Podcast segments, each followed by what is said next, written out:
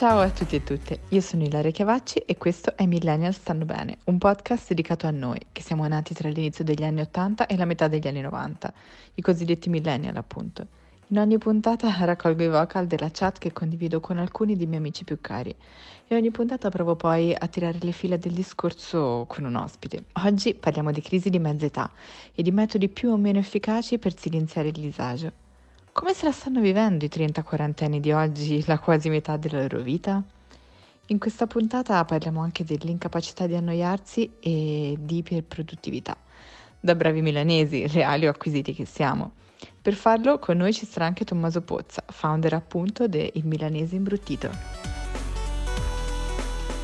Allora, ho chiuso gli occhi, li ho riaperti, è finito febbraio adesso li richiudo, li riapro e sarà finito anche marzo. Se c'è una cosa che ad ora mi inquieta più di ogni altra è lo scorrere del tempo, che mi sembra che abbia accelerato in una maniera, mm, non so, tipo, boh, eh, chiudo gli occhi, li riapro e è finito il mese. Più infittisco il calendario di eventi, di appuntamenti, di viaggi di lavoro, due viaggi di lavoro in un mese, due, tre, è finito il mese.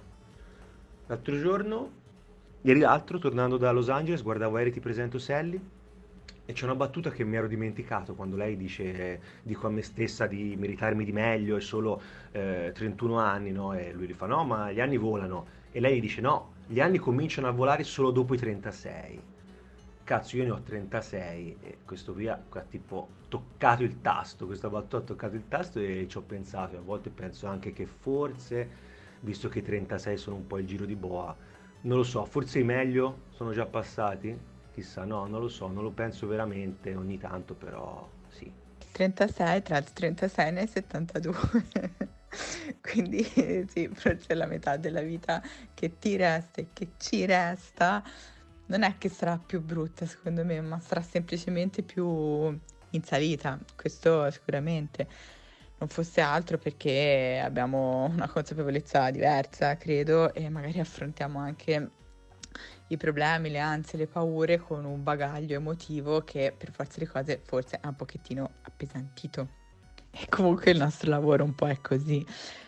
Cioè alla fine ti intrattiene tanto, mm, se ci pensate noi con i nostri lavori difficilmente ci annoiamo perché ogni giorno parte un treno, perché hai mille viaggi, mille esperienze, conosci in continuazione persone nuove, situazioni nuove, eh, cose che non conoscevi. Diciamo che c'è poco tempo per annoiarsi e quando non ti annoi il tempo passa più velocemente. A un certo punto ti giri indietro e niente, boh, sono passati 10 anni, 12 e ti dici ma com'è successo? mi sono trasferita a Milano ieri, com'è possibile che siano 13 anni? Molto bene, si sono svegliati allegri stamattina. Vi volevo dare questa massima, che più si invecchia, più lo scorrere del tempo è veloce. Nico ci do un'altra verità, dopo i 40 è ancora peggio. No raga, in salita dopo ancora no, io non ce la posso fare, io moglio il colpo, mi ritiro. No, è che secondo me affrontiamo tutto un po' in maniera meno leggera, forse, che è anche giusto che sia così probabilmente, anche perché mentre, diciamo, quando sei un po' nella prima parte della tua vita, mettiamola tra virgolette, eh, sai di avere ancora tantissime cose eh, di fronte, che sia esperienze, che sia opportunità lavorative, che sia opportunità di relazioni, di amicizie Ecco, adesso è un po' magari un momento in cui inizi a tirare le somme e, e, cioè, e ti confronti anche un po' con quello che, con quello che è stato e sai che sicuramente eh, ancora c'è tanto e la vita poi è pazzesca e ti sembra che non succeda nulla per mesi e poi improvvisamente si capovolge tutto eh, in un attimo e non lo puoi sapere, però è anche la consapevolezza che chiaramente, ecco, tanto di quello che è stata la tua vita l'hai già scritto. No, allora è sempre tempo di tirare le somme. Noi abbiamo anche una certa età e diciamo che il nostro disagio esistenziale ce lo portiamo avanti dall'inizio, perché io penso che il disagio sia sempre lo stesso, commisurato all'età che hai. Per cui adesso siamo in una fase della nostra vita, eh, domani saremo in un'altra, ieri siamo stati eh, giovani che vivevano oggettivamente la vita con più leggerezza. Adesso la leggerezza c'è molta di meno perché ci sono una serie di cose che devi portare a casa ehm, responsabilità di cui ti devi caricare e non sei più un ragazzo. Diciamo che il nostro lavoro invece ci porta ave- a-, a, mantenere ancora eh, caldo eh, l'aspetto di divertimento e di leggerezza che ehm, per tante persone invece non esiste più dopo una certa età perché si hanno responsabilità, figli, eccetera. Nessuno di noi ha una famiglia e questo forse mh, mm, è una scelta consapevole da parte nostra, anche se noi ci diciamo sempre che non è così, probabilmente lo è, e eh, siamo ancora liberi di vivere la nostra vita con dei parametri eh, molto molto molto giovanili. Ma infatti assolutamente va recuperato il valore dell'annoiarsi. Cioè annoiarsi è un grandissimo privilegio che purtroppo più che vai avanti con l'età è più che ti è precluso. Poi magari quando sei più avanti lo recuperi, però adesso il nostro lavoro men che meno proprio ce, lo, ce lo leva del tutto. Però annoiarsi è un super privilegio. Io ricordo con tantissima nostalgia e con anche tanto affetto il martedì dopo pranzo perché di quando avevo 14 anni, 13, 12, 14 anni, perché quando facevo le medie facevo il pomeridiano, ossia un giorno a settimana rimanevo a scuola fino alle 5. Allora, da, quando dopo pranzo, dopo la mensa, dalle 2 alle 3, alle 3, dalle 2 e mezzo alle 3 e mezzo, quell'ora durava tipo una settimana. E allora cazzo, guardavo l'orologio ed erano sempre le 2.35, 2.38, mi sembra passata un'ora ed erano le 2.39. Minchia, che bellezza. Adesso guardo, chiudo gli occhi, riapro, riapro, li riapro e passo tre mesi. Io in definitiva credo che riempirci la vita come facciamo noi non sia neanche sano io, per intenderci, sono la prima che lo fa, eh, sia dal punto di vista lavorativo, ma anche no, nel senso che anche i momenti che ho liberi dal lavoro tendo a riempirli abbastanza ehm, e se ho consegnato tutto quello che devo consegnare, non ho altri ingaggi che mi partono a breve, e allora e fai una mostra e fai sport e se hai tempo sufficiente vai in montagna, vai a surfare.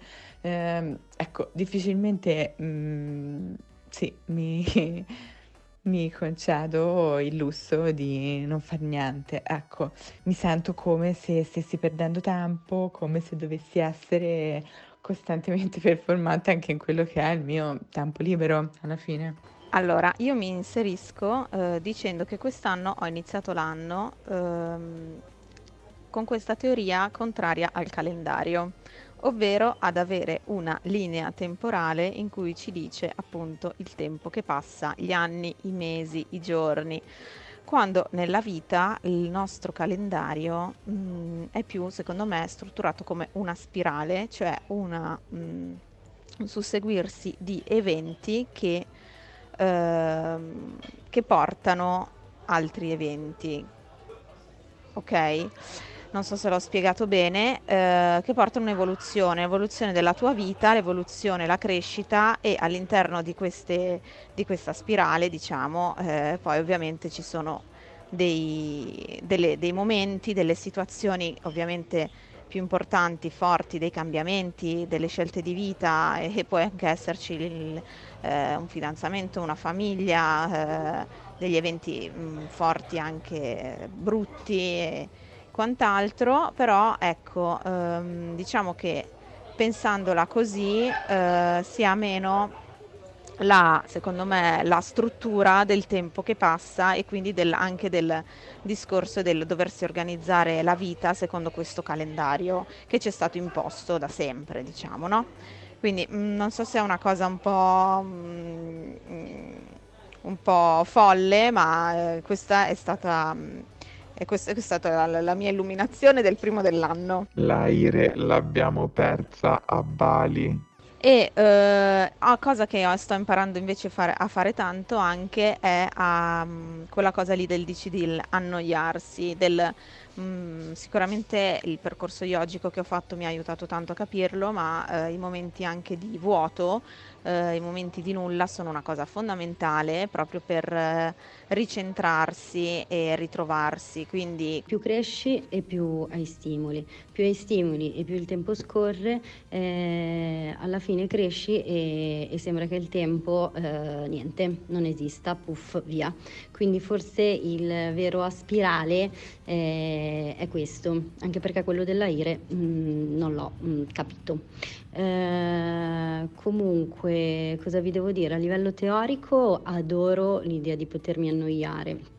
Poi quando però mi annoio eh, per troppo tempo eh, c'è sempre la sensazione non bella eh, che ti sembra di non vivere, eh, cosa che quando ero più piccolina non c'era, forse perché come dice Ila il non so, hai così tanto tempo eh, davanti, pensi che la vita sia infinita eh, e, e, quindi boh, non ci fai caso. Poi quando arrivi a 40 anni che fai il resoconto e capisci che la metà della tua vita, metà della tua vita è andata e ti manca quella solo in salita, eh, dici, bah, forse niente, spariamo le ultime cartucce e spariamole a questo punto. E comunque dopo tutte queste riflessioni eh, esco da lavoro e sapete che faccio? Vado a casa ad annoiarmi, mentre voi maledette eh, siete alle feste della moda. Troie. E quando dico troie ci sei dentro anche tu, Nico. Io non ti escludo. L'altro giorno ho letto un articolo interessantissimo su The Insider ehm, che paragonava un po' la crisi di mezz'età dei boomer alla magari possibile futura crisi di mezza età dei millennial. E, mm, non so, lo stereotipo magari della, della generazione dei nostri genitori di crisi di mezza età, eh, magari per gli uomini mi compro una macchina sportiva, divorzio. Ehm, e per le donne anche comunque magari eh, investire in cose costose, noi la macchina sportiva non ce la possiamo permettere, mm, sposare non ci siamo mai sposati e, ehm, secondo appunto questo articolo, noi in realtà quello che investiamo mh, mhmm, magari in un momento di crisi è proprio il fare esperienze, eh, quindi magari investiamo nei viaggi, eh, investiamo in, mh, mhmm, ecco, in situazioni più che in cose però sempre per sopperire a una qualche, diciamo, eh, mancanza o comunque crisi emotiva.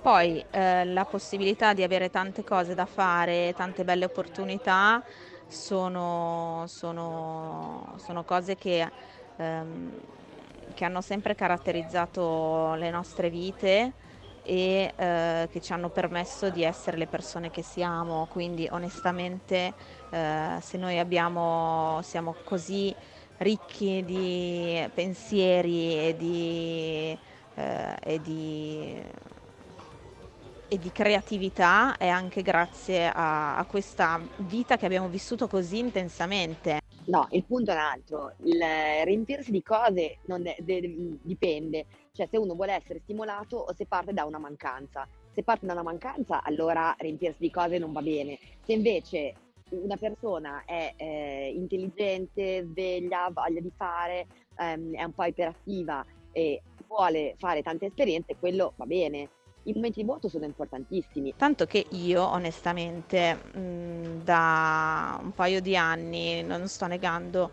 che quasi un po' mi sento in pensione, cioè nel senso che sto un po' raccogliendo i frutti di tutto quello che abbiamo fatto, perché secondo me noi come generazione che appunto ci siamo fatti dei culi cosmici, abbiamo fatto un sacco di gavette a questa età, per quanto siano 37 anni, eh, ci sono, ti viene già da fare le somme e da dire ok, però cioè io adesso magari eh, faccio altro, adesso magari mi invento qualcos'altro, adesso magari cambio, adesso magari me ne sto tre mesi senza fare niente. No, adesso eh, il fatto di potersi permettere di stare tre mesi fermi eh, va bene se te lo puoi permettere economicamente. Comunque, ehm, secondo me ci sono anche tante persone normali che comunque ad un certo punto della vita hanno fatto delle, dei cambiamenti eh, per prendersi del tempo. Non lo so, io credo che questo succeda anche perché la grande bugia che ci ha raccontato la società capitalista adesso stia cadendo totalmente a pezzi, anche tutta l'etica del, dell'impegno, della meritocrazia, del... Eh, del fatto che se, eh, diciamo, dell'illusione che se fossimo stati super performanti, allora avremmo avuto una vita perfetta. Ecco, questa illusione sta proprio è, è scomparsa perché a tutti, a tutti, gli effetti non è così e, e, quindi magari tante persone chiaramente stanno anche rivalutando i, i, loro percorsi di vita per quanto standard o non standard. Pensa a una persona che vive a Milano e magari ha uno stipendio medio, non alto. Mm, ha un mutuo o un affitto da pagare, eh, la vita in, un, in, questa città è follemente cara. Cosa, cosa, gli resta oltre al lavoro? O le resta oltre al lavoro? Cioè, lavori, lavori, lavori, ma per guadagnare magari lo stretto indispensabile per poterti permettere una vita semidignitosa in questa città. Cioè, è, normale poi che uno mm, a un certo punto si domandi il senso di tutto questo, no? nonostante appunto quello che magari ci sia sempre stato fatto credere è che eh, invece nel lavoro e nel lavoro sopra ogni altra cosa ci sarebbe stata, eh, so, la promessa di una ricompensa incredibile. Altra cosa, ho comprato il biglietto della metropolitana da un tipo a centrale già validato, ma perché eh, durava 90 minuti e l'ho pagato 2 euro invece che 2,20 euro. Non ho capito se questo si fa i business, business con i biglietti della metropolitana. Vabbè. Comunque è da considerare per il nostro piano XYZ, anche per il bagarinaggio dei eh, biglietti della metro. Beh, ma sto male. Ma scusami, che cazzo vuol dire che l'aveva già dividimato? Vuol dire che ha fatto tre fermate e poi i restanti rimanevano 80 minuti? Sto male, è un business pazzesco. Adesso provo a farlo. Ci guadagni un po' pochino, vuol dire che devi stare in metro un botto per avere... Cioè, diciamo che è eh, questo è POC, non è massima resa, minima attesa, questo è mm, basta. Però è un business su cui si può lavorare. Il bagarino dei biglietti della metro mi mancava. C'è da dire che la gente è disperata, però c'è da dire anche un'altra cosa. Adesso il lavoro invade anche le nostre passioni e noi ne siamo l'esempio alla fine, perché comunque eh, non solo tutti facciamo dei lavori che coincidono, diciamo, con quello che ci piace fare. Non solo, delle nostre passioni, Ire, come possiamo essere io e te, come può essere il surf, in qualche modo ne abbiamo fatto delle occasioni professionali. E questo in qualche modo è una tara che abbiamo perché dobbiamo essere produttivi in qualunque aspetto della nostra vita. Eh, ci piace surfare? Ottimo, troviamo delle occasioni per tirarci fuori qualcosa. Mm, ci piace la montagna? Ottimo! Eh, ecco, questo, questo, io dico, eh, noi siamo stati programmati così e eh, ci vuole tempo secondo me perché sempre più persone dica, pensino ma che cazzo stiamo facendo? Ma perché? Ma riappropriamoci delle nostre vite. Infatti Ila, io sono molto produttiva e trasformo le mie passioni in lavoro perché ho avuto quell'indottrinamento lì da eh, comunque milanese produttiva, quindi eh, ce l'ho dentro quella cosa lì oggettivamente e quindi ok, la, il mio cambiamento è stato trasformare le mie passioni in opportunità lavorative, sicuramente. Eh, però non la vedo una cosa legata per forza alla produttività, cioè la vedo anche come un eh, cambiare l'ottica del, impost- di come era impostata la vita, invece la stai cambiando, eh, trasformando e quindi il lavoro sta diventando anche la passione quindi che ti permette di, mm, cioè quello che ti permette di vivere e di, di vivere in maniera anche più serena, eh, di, di, fare delle, delle, scelte più giuste, più coerenti con te stesso. Quindi eh, non è son, cioè l'essere, l'essere, produttivo comunque, come dice anche la Silvia, eh, è anche una cosa che può far stare bene eh, ad alcune persone, ad altre mh, mm, no. Cioè magari non ce l'hanno mai avuto quella, quella cosa lì e non gli piace e per me e come per la Silvietta essere eh, avere sempre degli, degli stimoli eh, appunto è, è una cosa di, che fa stare bene in generale. Poi detto ciò il fatto di prendersi dei momenti di riflessione proprio per quello che hai detto prima cioè che le persone si stanno rendendo conto che lavorano per pagarsi un affitto eh, per pagarsi un mutuo in, in un luogo dove non riescono comunque ad avere ehm, a, a, godersi eh, eh, a godersi la, la, vita perché tutto è molto costoso, perché è, ehm, la qualità delle cose che, che hanno indietro non è, non è eh, equa rispetto a quello che danno, eh, questo, questo, è un problema sicuramente sociale. Allora, innanzitutto sottoscrivo la mentalità della, nel discorso di Irene, la mentalità del milanese imbruttito. Cioè tu sei cresciuto a vedere business in qualunque cosa o a fare del business, anche perché quella roba lì diventa parte del tuo modo di pensare, quindi ti viene naturale farlo. E, ed è anche abbastanza divertente perché riesci a unire delle cose utili a delle cose che ti piacciono. Quindi insomma diciamo che il discorso secondo me non fa eh, una... non mi viene. Da buona milanese imbruttita ragazzi io faccio la spesa col casco per velocizzare la cosa, vado a, fare, vado a ritirare al, in banca con il, ehm, eh, direttamente in motorino non scendo. Io trovo perfetta questo modo di vivere. E sulla Silvietta che fa la spesa col casco direi che è il momento di lanciare l'ospite di questa puntata, Tommaso Pozza, founder de Il Milanese Imbruttito. Ciao Tommy, come stai? Benvenuto e grazie di aver accettato il nostro invito. Oggi parliamo dei metodi che la nostra generazione ha e mette in pratica per rispondere a un disagio esistenziale che è sempre più diffuso e che soprattutto in città come Milano è più evidente.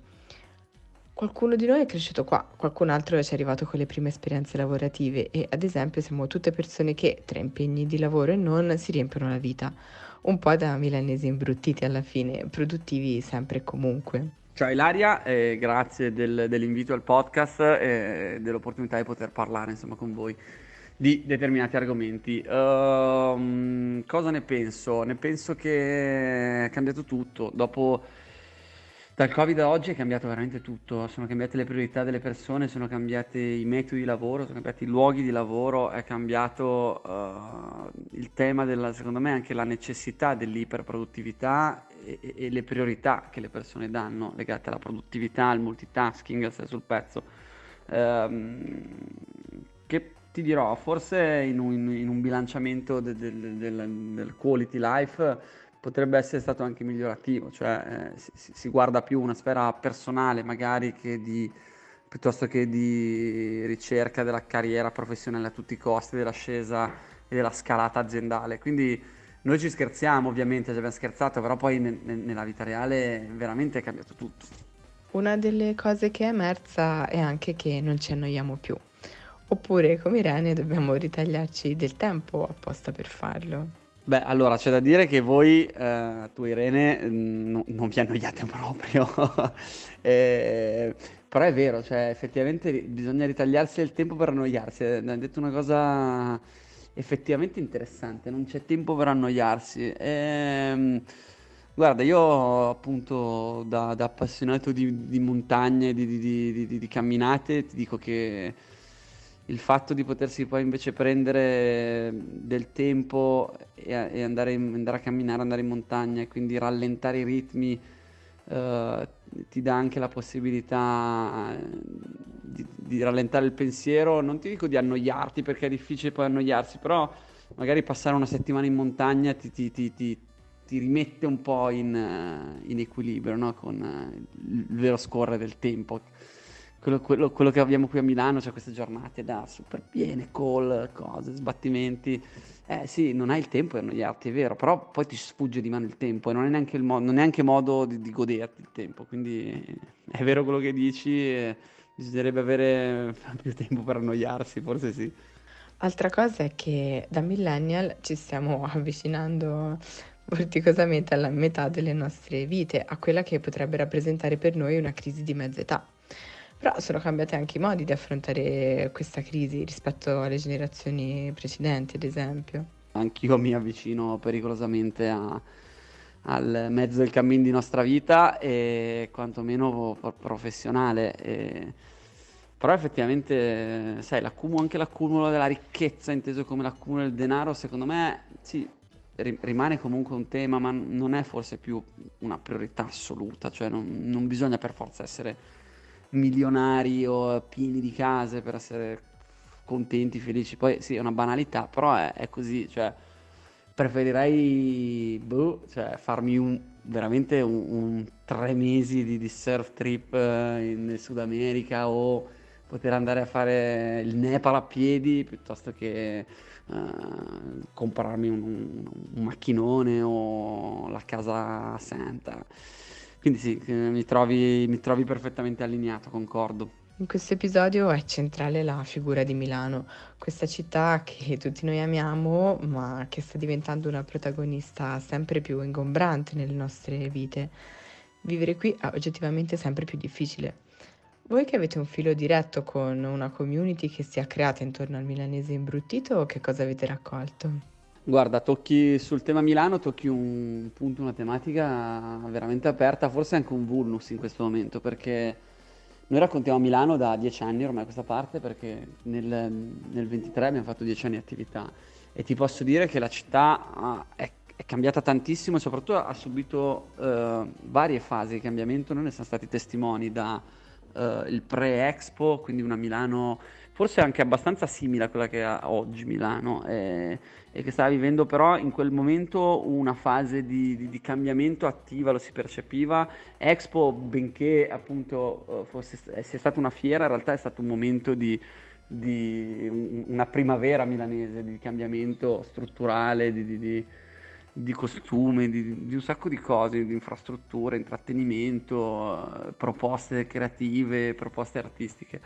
E il COVID, il COVID, cazzo, ha cambiato veramente anche in questo caso tanto. Uh, le persone sono più arrabbiate, sono più incazzate, sono più percepiamo proprio più un, un, disagio, un rifiuto anche nei confronti della città.